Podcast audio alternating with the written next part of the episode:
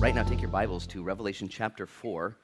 Last week I had attempted and prepared to teach all of Revelation chapter four, but the power went out and things got all weird and I didn't know what was going to happen next. And so we got through the first four verses. I'm going to read to you now chapter four in its totality, and we're going to study chapter four in its totality.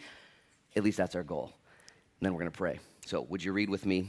And then we'll pray for this time of Bible study and the events coming up tomorrow night and this week.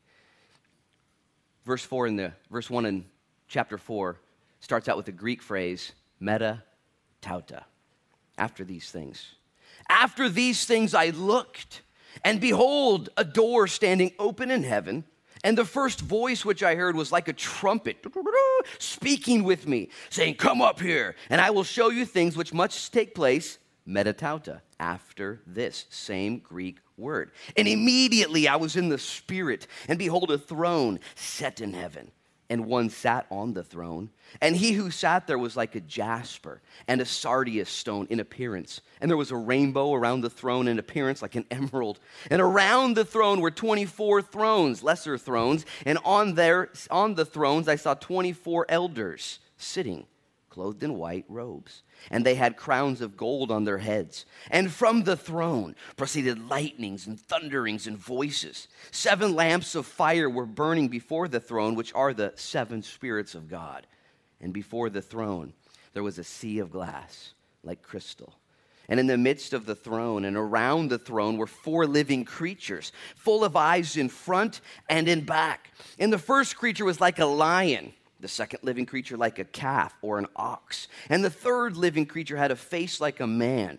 And the fourth living creature was like a flying eagle. And the four living creatures, each having six wings, were full of eyes around and within.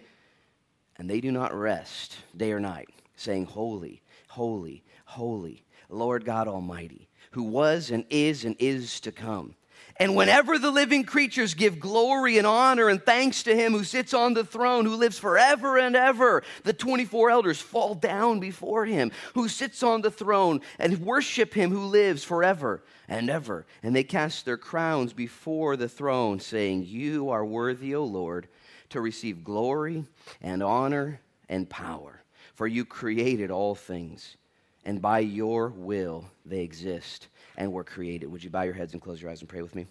Father, in Jesus' name, we now look at this vision of heaven that John was given while in exile, imprisoned, left to die, deserted on the island of Patmos.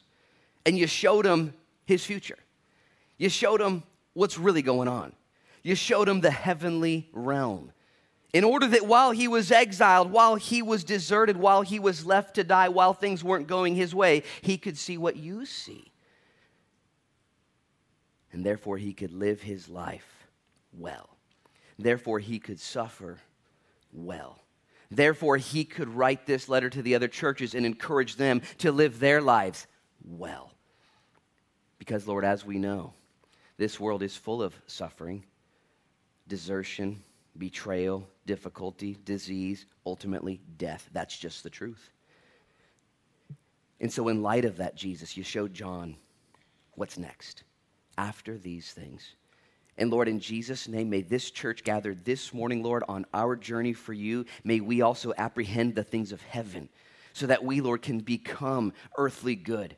So we can attend seminars, Lord, that break our hearts, and so we can volunteer at Celebrate Recovery or Sunday school and serve others because, Lord, we see the future and know that you're indeed, Lord, preparing a place for us. I pray for your anointing, Lord, on our ears this morning, on our hearts. I pray for your anointing on me, Lord. You know, I haven't really stopped going for a while, and I'm, I'm tired. But, Lord, your word does not return void. So bless us, Lord. Give us attentive ears. Speak to our hearts. Do in us, Lord, what you want to do, that you might do through us what you intend to do. In Jesus' name we pray. And everybody said, amen. Awesome, awesome. Well, I'll tell you what. I am so glad that chapters four and five, which I just read to you, chapter four, chapter five will be next week, which is another vignette into heaven. I'm so glad, glad that chapters four and five come directly after chapters two and three. And I'm so glad that after chapters four and five come chapters six through nineteen, okay? Now, this is mathematics at its basics, okay? Chapters two and three always come be cha- before chapters four and five, do they not? Always do, always have, always will, okay? Chapters two and three comes first, chapters four and five comes second, and then right on the heels of four and five come chapters six through nineteen. You guys should be writing these notes down. Oh, four and five come before six. You know, like, what's this guy teaching us? What's going on here? Well, the reason I'm excited for this order is because Jesus told John, write down these things. John, you're suffering. The church is suffering. That's how it's going to be until when? Well, until chapters four and five. It's just going to be suffering. And the church needs instruction. They need exhortation. They need direction. They need correction. They need, they need it all, because down here, it's a battle. You got three main enemies, do you not? Okay? The devil himself. He is real. He's an enemy. He hates you. He doesn't love you. Doesn't like you. Doesn't want you. He doesn't have anything good for you. And he's got a bunch of demons that work for him. Okay? The enemy of our souls. There's also another enemy we have. It's the ways of this world. The ways of this world are contrary to God. They're not godly. They're going away from God. And the things, the doctrines, the, the philosophies of man are godless. It's an enemy of our soul. And then the third enemy we have is that person you saw when you woke up this morning. I'm not talking about your spouse.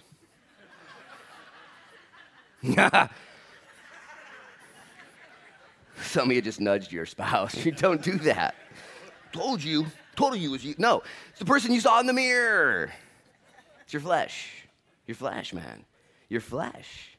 It's the, the flesh within that internal enemy. We've got an infernal enemy, an internal enemy. We've got, man, things all around us. And so God gives us chapters two and three, which are the letters to the church to equip us and help us live our lives here, corrected and directed and instructed, encouraged, in order that when chapter four and five happen, metatauta, after these things, that when the church is raptured up, John was harpazoed, he was snatched away, translated, words we see throughout the Old and New Testament, and immediately he was in the Spirit. Amazing, amazing. Chapters two and three, though, happen first, and that's where we're at.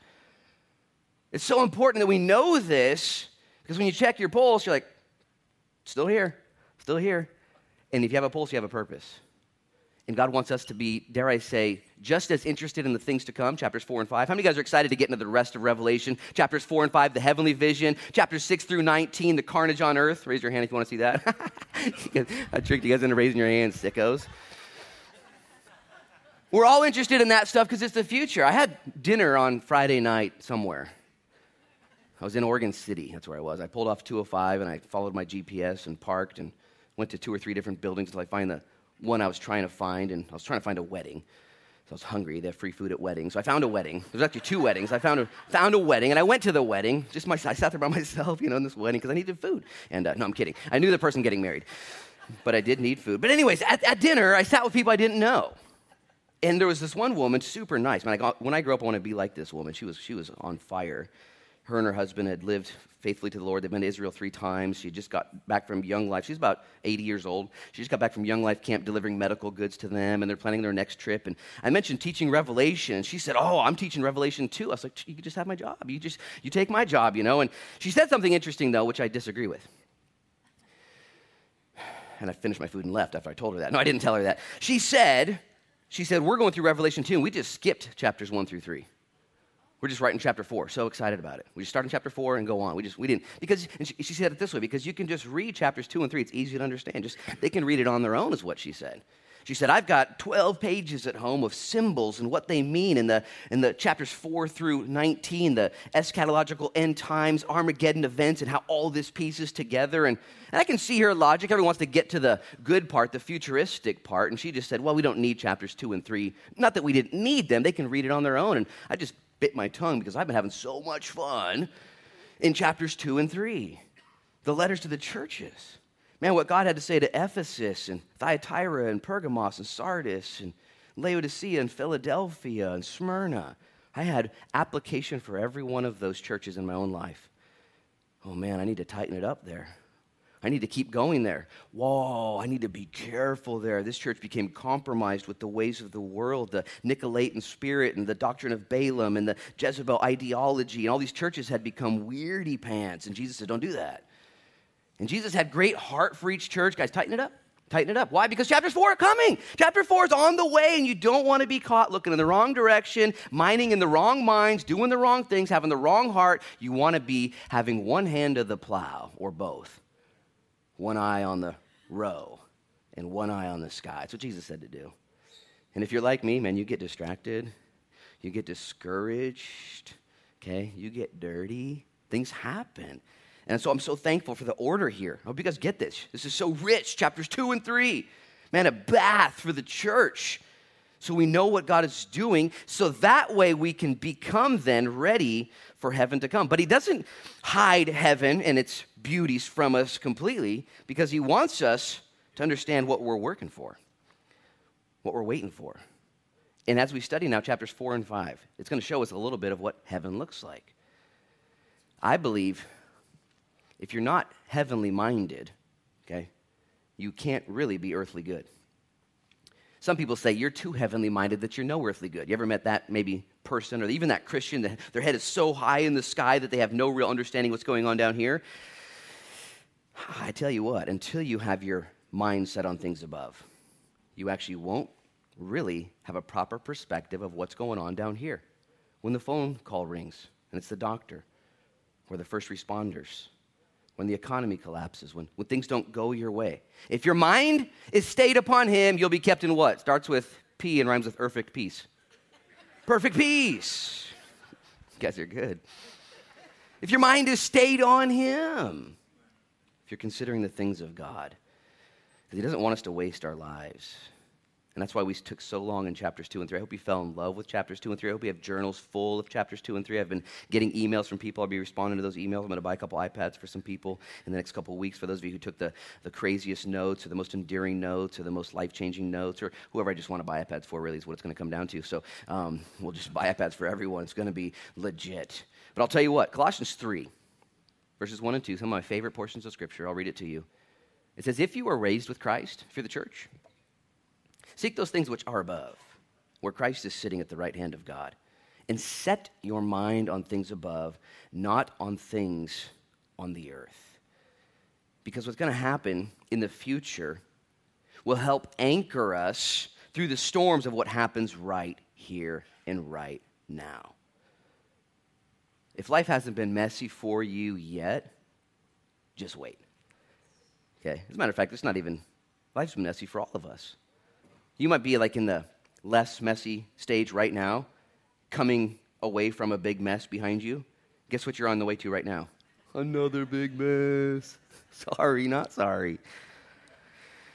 Everybody is. I think this is profound, at least to me. Everyone in the whole world suffers, okay? Christians and non-Christians. Nobody is kept from suffering. Yet Christians are allowed to suffer well, suffer with a purpose, suffer with vision, suffer with a seatbelt. We know what's going on. Okay, the rest of the world, they, they they don't know. They're actually making stuff up like this happened. Well, I don't know. Maybe it was your fault. Maybe it was their fault. Maybe the stars didn't align. Maybe it was somebody else's fault. And maybe we have a book that tells us what is going on. And we know now that after the suffering is over, verse one, after these things I looked, and behold, a door standing open in heaven. And the first voice was like a trumpet, speaking with me, saying, come up here, and I will show you things which must take place after these things. I read this verse to you last week. I'll read it again. First Thessalonians four seventeen, Paul writing. This is about thirty years before John wrote this, before John saw this. Paul said to the Thessalonians, for the Lord himself will descend from heaven with a shout, the voice of an archangel, and with the trumpet of God, same language. And the dead in Christ will rise first. Oh, happy day. And then we who are alive and remain, those are the saints that are alive, when this event happens, they shall be caught up. The Greek word is harpazo. The Latin word is raptus. Together with them in the clouds, and meet the Lord in the air, and thus we shall always be with the Lord. Therefore, comfort one another with these words. This is our comfort and our hope, no matter what you're going through right now. This isn't the end. God has instruction for us, chapters two and three, but it's not the end. Man, we know the end. And this will change the way then you live now. Matter of fact, last week I ended talking about what we do here matters so much that in heaven we'll be actually rewarded for everything we do down here properly. And there are five, maybe six crowns that are identified in the Scripture that the, based on the way we live down here in chapters two and three, the church age, will determine who we are in heaven. Listen, this is, this is something you need to swallow and think through. Not just who we are in heaven, but what we do forever. There will be different roles, different goals, different mantles handed out in heaven. Okay, let me, let me say this, though. No one's going to be disappointed in heaven. Oh, man, you got K P? I always wanted to work in the kitchen, you know? You, oh, man, I wanted to clean the toilets in heaven. No one's going to be disappointed, okay? I heard one pastor put it this way. Everyone's ability to receive from God will be full. Full. You'll be walking around full in heaven. Although there will be a difference in your capacity of fullness. Based on what you do here and who you are, how you live, how you respond, how you're tested, how you suffer, will determine a difference based on the volume of your fullness. In other words, some of you are going to have a five-gallon bucket full, and you're going to be walking around the fullest person there. I am full, not mad, not, not frustrated, not jealous, full. Other people will have a dump truck, okay, full. Other people will have a swimming pool, full. Other people will have a Costco warehouse, full. Some people will be walking around with a little thimble, full, you know, yeah. And we're going to look at you and celebrate like, yeah. We're all going to take our crown or crowns off and toss them. This is true. It's absolutely true. What we do down here matters. Christ has saved us from our sins freely, lest anybody should boast. It's a gift. Okay, there's nothing you can do to be saved. That's not how it works. But now that you're saved, the Bible instructs us, work out your salvation with fear and trembling.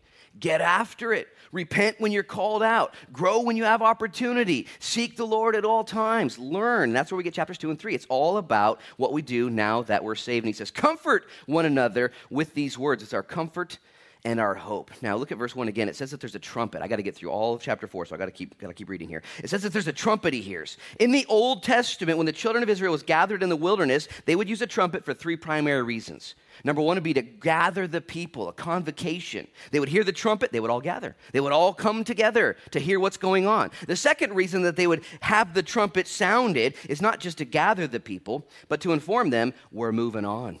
There's another location. Get your tent stakes up. We're about to journey forward. And the third reason that the children of Israel were summoned with a trumpet, like we see here, was not just to gather the assembly and to instruct them to move forward, but to ready them for activity or primarily battle, okay? We're getting after it. And here Jesus says to the church, John is a representative of the church, come up here right now. A gathering, a relocating, a readiness for what is next. That's, by the way, in God's prerogative, he's going to do it when he wants, how he wants.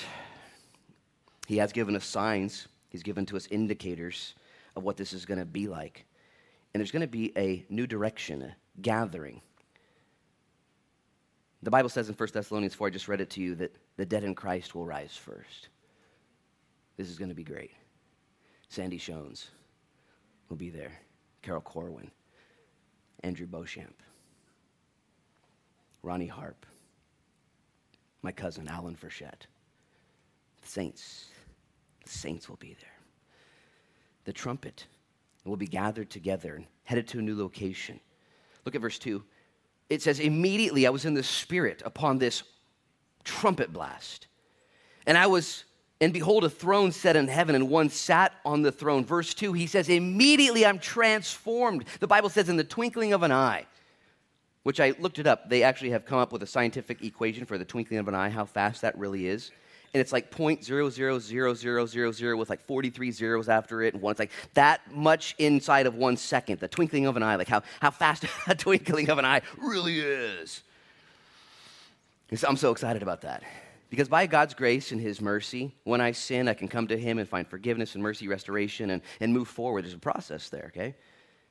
But when we hear that trumpet, instantaneously, no purgatory, no waiting room, no extra innings, no do-overs, no explanations. Can you imagine if you had to show up with an explanation? Hey, we were going to let you in, but you got to explain some of that stuff you were doing down there, you know? Like, oh. The Bible says there's actually a list of all the stuff you've done down here against the Lord. It says a list that is contrary to you. Colossians chapter two. It also says that list is illegible. You actually can't read it. It's got blood all over it. It's been, it's been cleansed.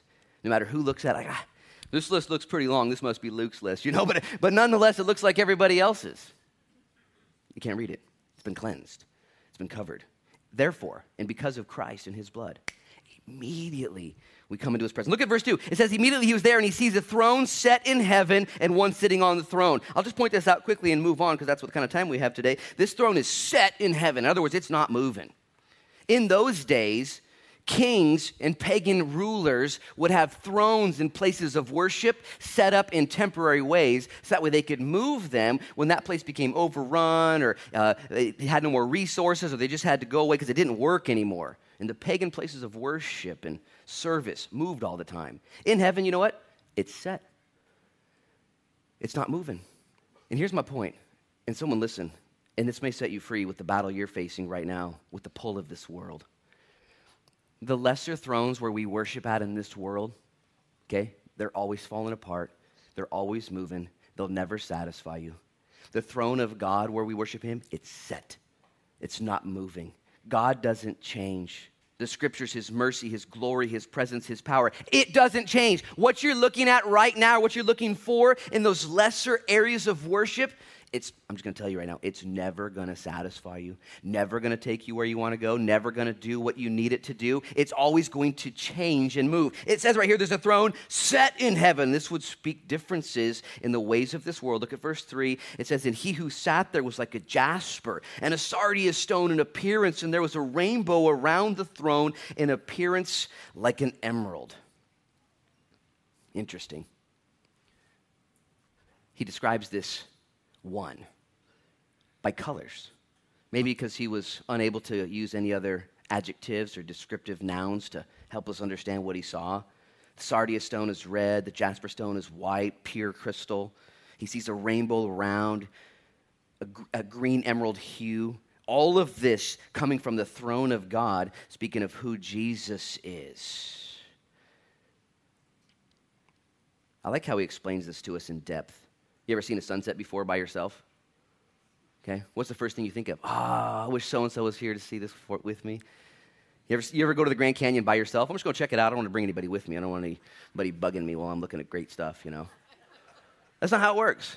Whenever you see great stuff, sunsets or beautiful scenes, you want someone there, okay? John wants us to see what he saw, and then when John explains what he saw, he says, you know who's not alone up in heaven? God.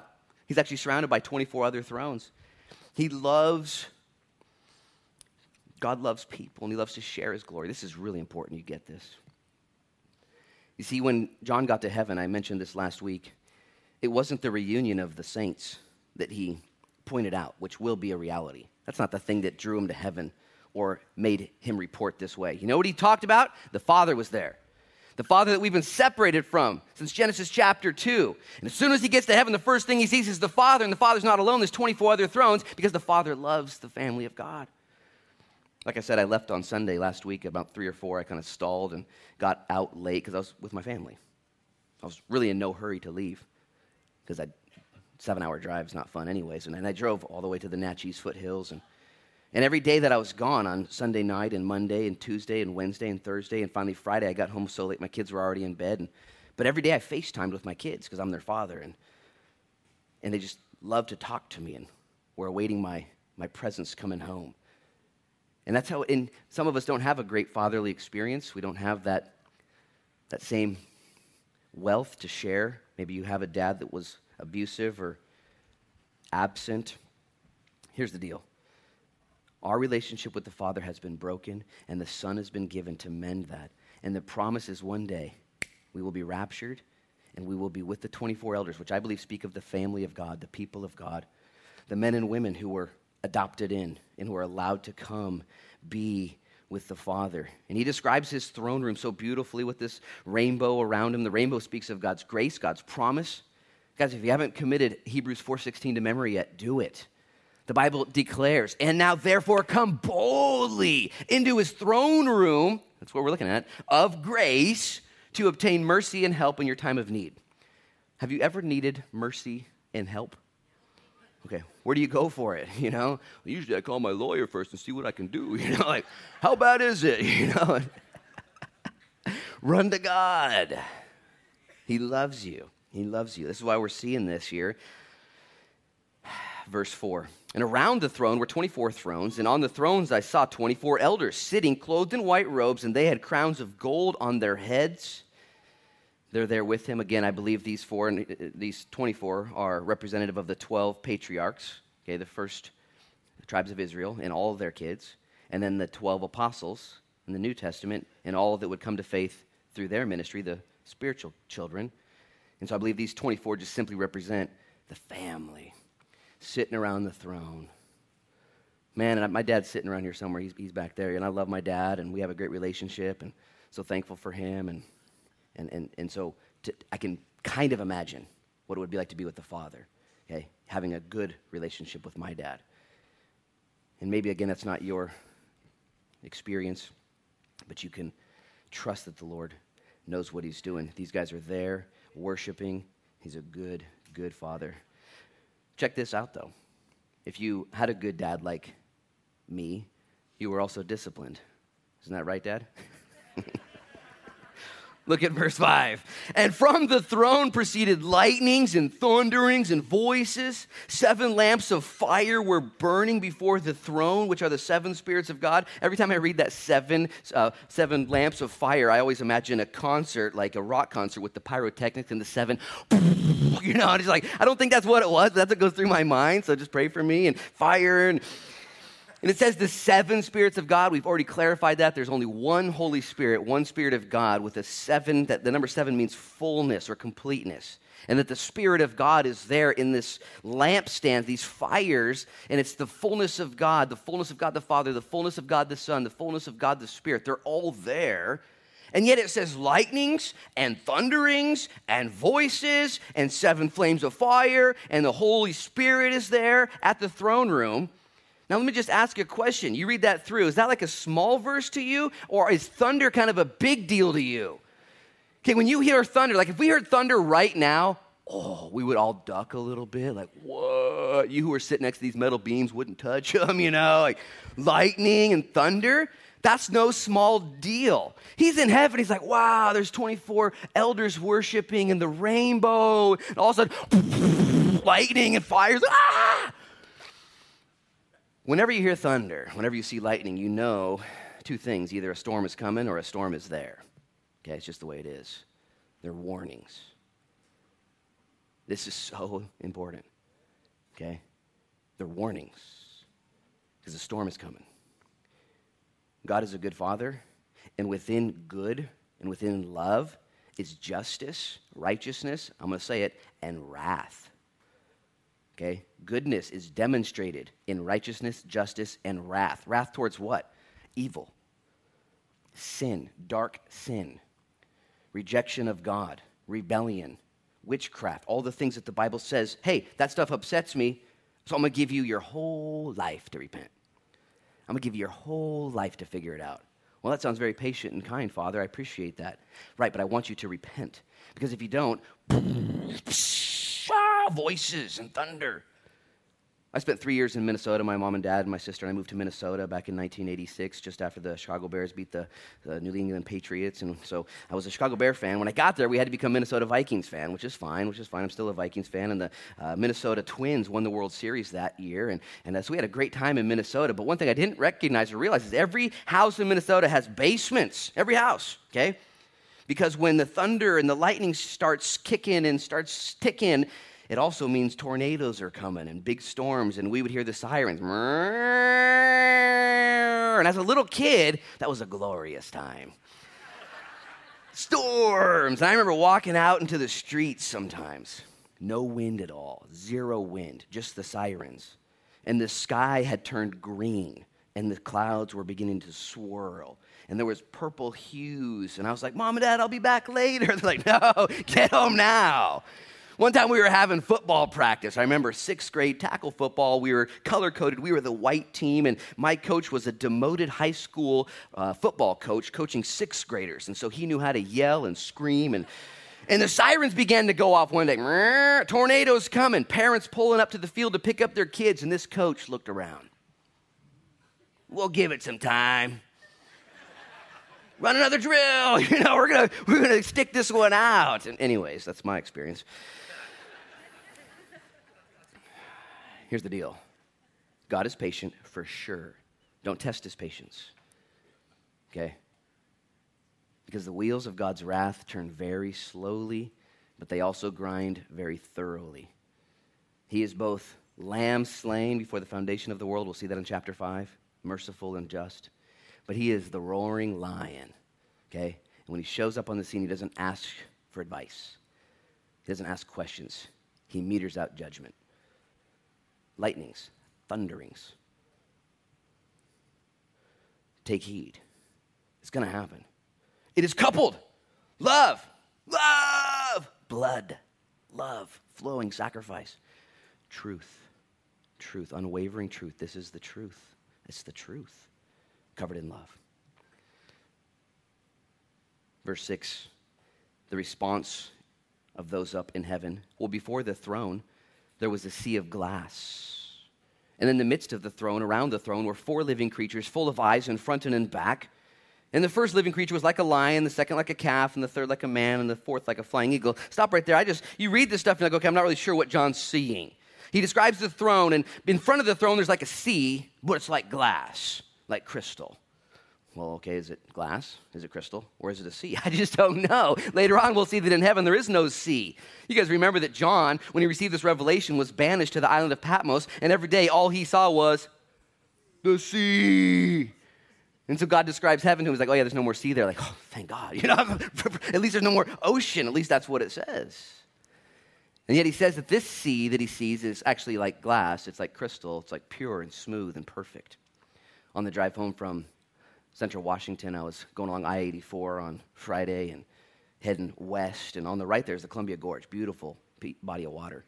And as I was heading the same direction as the water, the waves were going the opposite direction. I knew it was flowing towards the ocean, but the waves were going this way because of the wind. And the wind was kicking up these two or three foot white caps that were just cruising through there. And I was driving, and on my right, I saw all these kite surfers and these wind surfers catching big air and all the rest. And it was a rough water day. As I saw guys out there salmon fishing too with these boats. And I started getting seasick. You know, I was like, and then I read this, and it's like, oh, it's a sea of glass, but it's perfect. It's, I, don't, I don't know what he's saying. I honestly don't know. I'm excited to see this. And then he goes on to say something else, that there was four living creatures, each with six wings, and all with different faces. One had the face of a man, one had the face of an ox, one had the face of a, an eagle, and one had the face of a lion. Now, how many of you guys right now, your imagination has these ugly, sinister, beastly, six wings, hairy tentacles, eyes everywhere, faces? And you have that in your mind? You're like, yeah, that sounds weird and scary and spooky. Let me remind you of something. What we know, all we know is a broken, dilapidated, cursed world that we have actually put together pretty nicely, okay? I'm actually having a good time. We're pretty blessed here in America, okay? We, most of us have roofs over our heads and cars we drive, and it's pretty nice. And yet, if you're honest, down here is not how it's intended to be. Chapter three of Genesis, they were dos-booted out of the garden, cursed, and everything fell apart. And so now when John goes to heaven, he describes something that I would be honest and say, that's weird. But did you know in heaven they're looking at us right now being like, that's weird. Everything you guys have down here is super weird and wacky. Once you get to heaven, whew, everything's going to be right again. We're going to have six-winged flying animals with different faces and eyes all over the place. Oh, that sounds wrong. Here's the thing. I'm going to be honest, okay? We're wrong. Heaven's right. But at the same time, okay, God is glorified in both realms. Is this world that we live in down here not mysterious and fascinating, okay? And the world to come is mysterious and fascinating. These are intelligent creatures. The Bible says they have eyes in front, eyes behind. The other verse says eyes within everywhere, okay? This speaks of knowledge and intelligence, that these guys know more. These guys, if you can, if you can believe this, these beings here are more sophisticated and intelligent than anything you could ever imagine or think. And their response to the knowledge they have, twenty-four seven worship, nonstop. It's kind of cool.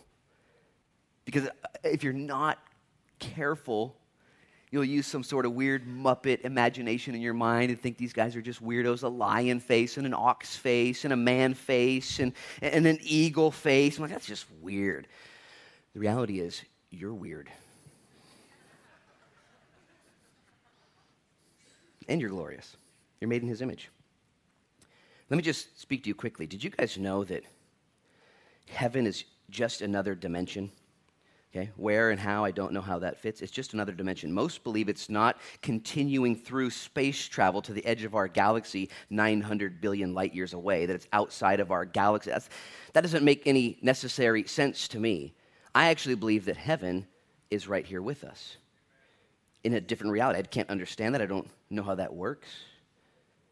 But based upon God's creation of the space-time continuum and matter and atoms and nuclei and molecules. Did you know, did you know, did you know that for every piece of Luke Frechette, I'm made of matter. Okay, there's atoms, nucleus, and electrons and protons spinning around. I'm made of matter.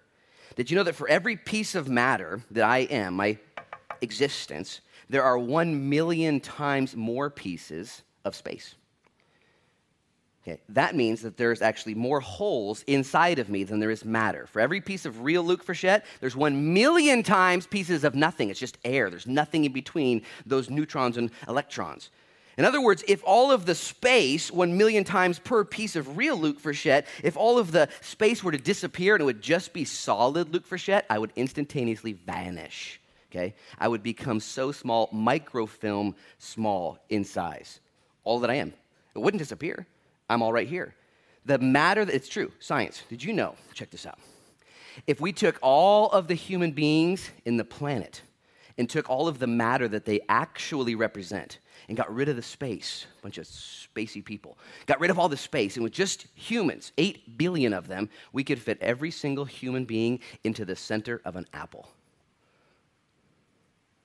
Just believe it. Eight billion people in one apple. As a matter of fact, there are neutron stars within our universe. Okay, a neutron star is a planet, a star, that has ran out of fuel and collapsed in itself and exploded and collapsed in itself again and over again, and the protons and neutrons have fused together, okay? And it's so dense that if you take a tablespoon of neutron star, if you were able to get a tablespoon, just a tablespoon of neutron star, it would weigh on our scales one billion tons. Okay, one tablespoon of matter from a neutron star that God created weighs the exact same as Mount Everest.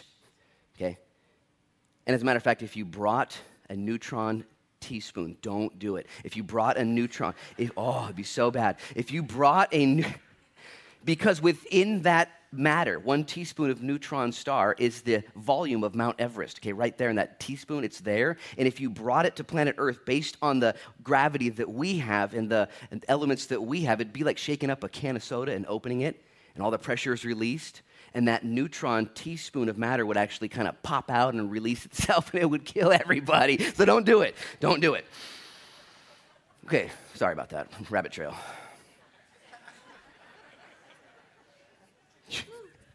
If you're visiting, sorry, sorry.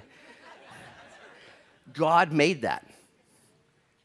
Okay, as a matter of fact, there is more space in between you than is matter. And that space, scientists have decided to call that, because they don't know what it is, the space, how it works, how neutrons and atoms spin around the nucleus, and now there's energy going so around, and in that little circular spin, there's space in there, but there's so much energy that it creates volume and matter and density. But right now, the electrons and neutrons in this pulpit, this aluminum pulpit, are spinning so fast and moving so fast that it actually has volume. And scientists have said, well, how does it actually stay together? And they made up a word. They said, let's call it atomic glue. And if you ask them, well, how does it work? They'd say, well, based on the word, we actually have no clue. Atomic glue. It just, it just holds together. Does that make any sense? No, but it does. Well, doesn't it say in Colossians chapter two that by him and through him all things were made and created? It says that in John chapter one. And it says that Jesus Christ holds all things together. Okay, guys, science, space, matter, heaven, reality. Trip out with me just a little bit, okay? This is this is crazy. All eight billion of us can fit inside an apple. Let's keep moving. Serious matter right there, Dan, absolutely. Oh, man. So I'm going to now explain to you what these guys do as if we have a clue, right? Look at verse seven. The first living creature was like a lion, and the second calf, and the third like a man, and the fourth like a flying eagle. Uh, in the second century, a historian, a Bible commentator said, hey, that makes sense. That makes sense. Like, okay, well, tell us more, Iranians. How does that make sense? And he went on to tell us, well, the uh, lion represents the book of Matthew, because the book of Matthew was written to the Jews to demonstrate that Jesus is the King of Kings, that he's the Lion of Judah. Oh, okay, that makes sense. And then the second one in order is the ox, which is congruent with the Gospel of Mark. Mark wrote the book of Mark to show Jesus as the servant, the suffering servant, this ox-like character. And then Luke, the third one, wrote his epistle. We just studied it to show Jesus as the Son of Man. It's the face of a man. And then the fourth one that comes along is the eagle. And John, who wrote his epistle, wanted to make sure that everyone knew that Jesus Christ was supreme. And we all know that eagles have that supremacy in our own minds. Eagles are the only animal able to actually look directly into the sun. An eagle can fly ten thousand feet high and can soar for days, looking into the sun. Cool. I don't know if that's what it means or not. These guys up here, though, I do know what they do. Look at verse eight. The four living creatures, which having six wings, were full of eyes around and within, and they do not rest day or night. Which, by the way, stop. Does that, does that kind of bother some of you guys? Like, how many of you guys look forward to going to bed at night? Dude, I totally love sleep. Pray for me. I love it. Sleep for me is kind of like heaven, okay? Because I'm just like not here. You know, I'm somewhere else. Like, ah, yeah. These guys don't rest. And to us, we're like, I don't know, man. That kind of, that sounds kind of spacey. I don't really like that. They're in another realm. They're in another world. Okay, sleep is part of the curse. Just so you guys know, part of the curse. It shows our weakness. You can go like twelve hours, sixteen hours, twenty hours. You could even push it longer if you had to, but you know you're not supposed to. Your body shuts down. God did that on purpose to show you how broken you were.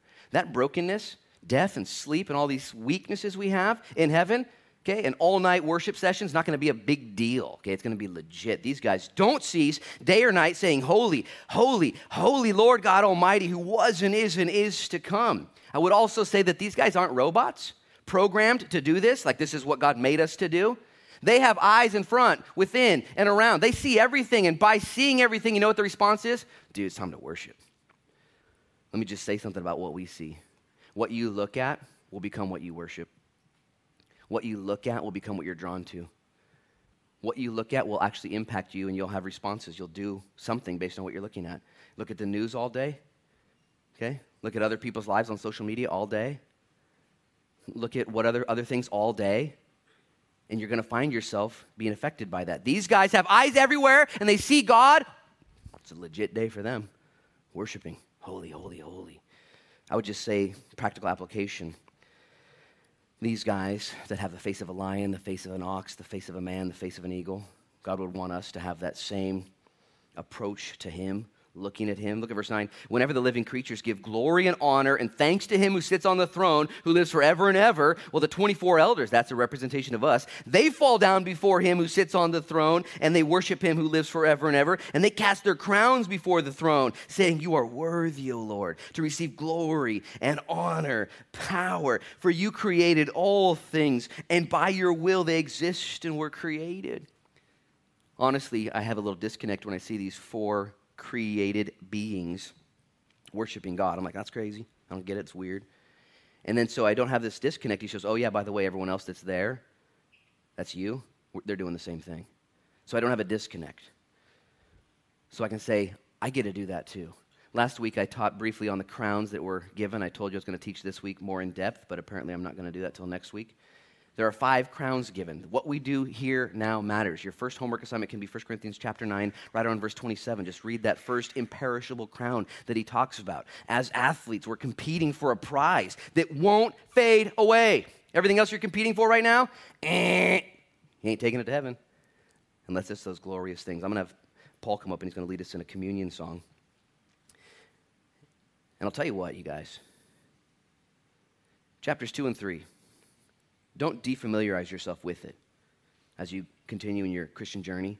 The church, the church, that's us, the church age. It's happening right now. God wants us to be active, proactive. He wants us to at times be reactive to his word. Why? Because chapters four and five are coming in the twinkling of an eye. We're all going to be changed. There's going to be a rapture. There's going to be a time where the Lord calls us home. You know what you could do right now is to be like these creatures who keep their eyes on the prize, who look at Jesus. I'm going to ask you guys to bow your heads right now as we invite Jesus deeper into our hearts and prepare to look at him at the table of communion, the death, burial, and resurrection. As you look at the communion elements today, and as you celebrate, in light of your suffering, in light of your life, in light of your trials, we look to Jesus and we find ourselves like these elders and like these creatures crying out, holy, holy, holy, Lord God Almighty, who was and is and is to come, and glory to the one who lives forever and ever. And Father, in Jesus' name, as the elements are brought out now and we prepare our hearts to commune with you and to celebrate what you've done, to anticipate what you're doing. Lord, we're so humbled. We don't know anything. Even as those scientific theories of matter and space and volume, Lord, have been calculated, nobody's grabbed a teaspoon of neutron star. You can't. It's out of our reach. You can't do that. And there's things here today that are out of your reach. You can't do it. They're in God's reach. And by a humble heart this morning, a broken heart, Lord, we come to the table and we ask, Lord, that you would grant to us that which is out of reach. Maybe you're here and you're married and your marriage isn't exactly what it could be. Maybe your marriage needs a healing, a touch. It needs a, a transformation. Maybe if you'd even be so bold or willing just to nod into that, or maybe reach over and grab your spouse's hand and just squeeze and just to tell them you love them. Love you. Love you. You have a pulse. You have a purpose. God's not done with you yet. He wants you to use your free will and your eyes to gaze upon him. Or maybe you're here and your marriage didn't go perfectly. It actually ended poorly and now you're single. And you're here and you would say, Lord, would you give me eyes to see you? Would you give me eyes to see you?